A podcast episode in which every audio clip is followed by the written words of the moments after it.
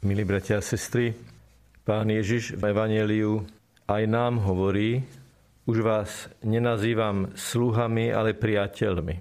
Tým chce vyjadriť, že nám je blízko a chce, aby sme aj my sa snažili byť blízko Neho.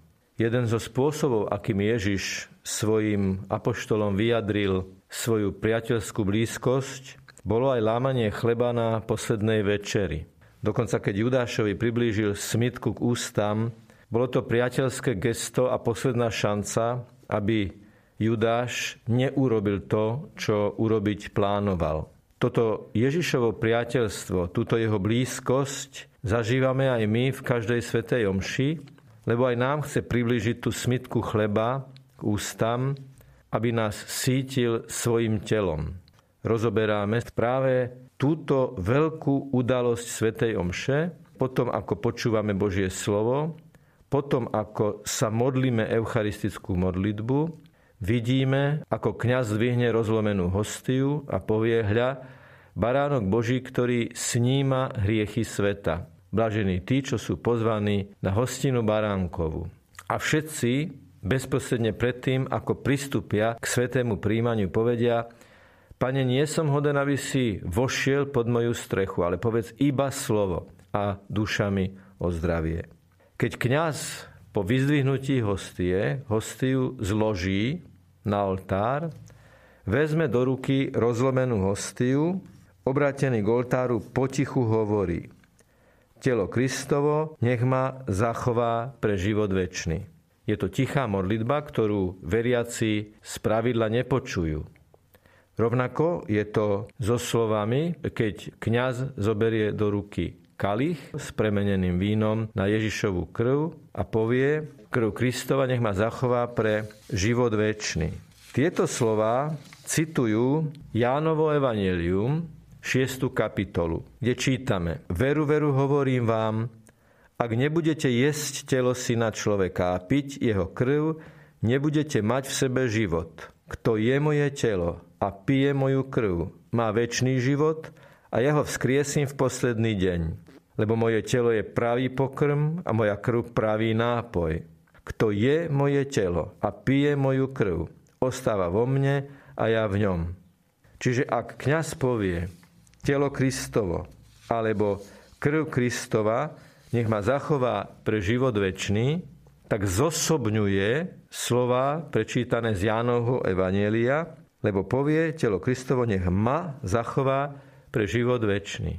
Ako ma telo Kristovo zachováva pre život väčší? Jednak tým, že už pri pohľade na rozlovenú hostiu, ktorá je bezprostredným predobrazom svetého príjmania, sú tam tie slova blažené tí, čo sú pozvaní na hostinu baránkovu. Mňa Eucharistia zachováva pre život väčší tým, že mi neustále nastavuje zrkadlo. V akom stave je tvoja duša? Si vyspovedaný? Nemáš ťažký smrteľný hriech? Si vo svedomí vysporiadaný s ľuďmi a s Bohom? Ak áno, ak si čistý, ak si očistený, ak si úprimne lutoval svoje hriechy na začiatku Svetej Omše, tak tým príjmaš pozvánku na hostinu Baránkovú. Aj ty si ten blažený, ktorý je pozvaný na túto hostinu. A ak toto je celoživotný program, je to príprava na život väčší. Ale príjmanie Eucharistie je prípravou na život väčší aj v tom, že je to, ako sa hovorí, predchuť väčšného života, lebo keď príjmem Ježiša do svojho srdca, a to je tá najhlbšia a najväčšia možná blízkosť mňa k Ježišovi a Ježiša ku mne, tak už čo si zažívam z toho nebeského kráľovstva. Už čo si vopred dostávam. Už som povedal to slovo predchuť toho, čo bude po smrti, v čo dúfame, že Pán bude k nám milostivý a uvedie nás do spoločenstva svojich vyvolených. Potom ako príjima kňaz, príjmajú aj veriaci. Pristupujú k oltáru, kňaz im zdvihne pred oči Eucharistiu a povie telo Kristovo. A veriaci odpovedajú Amen. Táto formula sa nachádza už u svätého Ambroza v 4. storočí. Patrí medzi najstaršie súčasti svätej Omše. Telo Kristovo, amen. To štvorpísmenové slovo amen je mimoriadne dôležité, je kľúčové, pretože je to vyznanie v užšom aj širšom zmysle slova. V užšom zmysle slova je to vyznanie mojej viery, že je to naozaj telo Kristovo. Že toto telo Kristovo idem teraz naozaj prijať. Že naozaj som pozvaný na hostinu Baránkovu a pán vstupuje pod moju strechu do domova môjho srdca aby ma očistil a aby ma posvetil. A to už je, je ten širší zmysel toho slova amen. Že všetko to, čo sa o Eucharistii hovorí vo Svetom písme, v Evanieliu, čo Ježiš hovorí o príjmaní svojho tela a svojej krvi, to sa teraz týka aj mňa osobne. Preto každý jeden veriaci dostane hostiu osobne, osobne príjima a sú osobne každému jednému jednotlivo adresované tie slova. Telo Kristovo. A každý jeden sám za seba odpovedá Amen.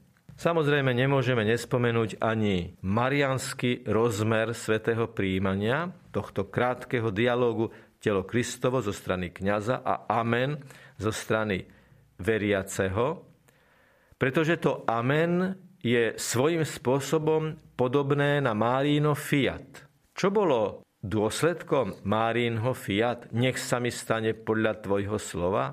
Som služobnica pána? No Ježišova prítomnosť v Pane Márii počala z Ducha Svetého.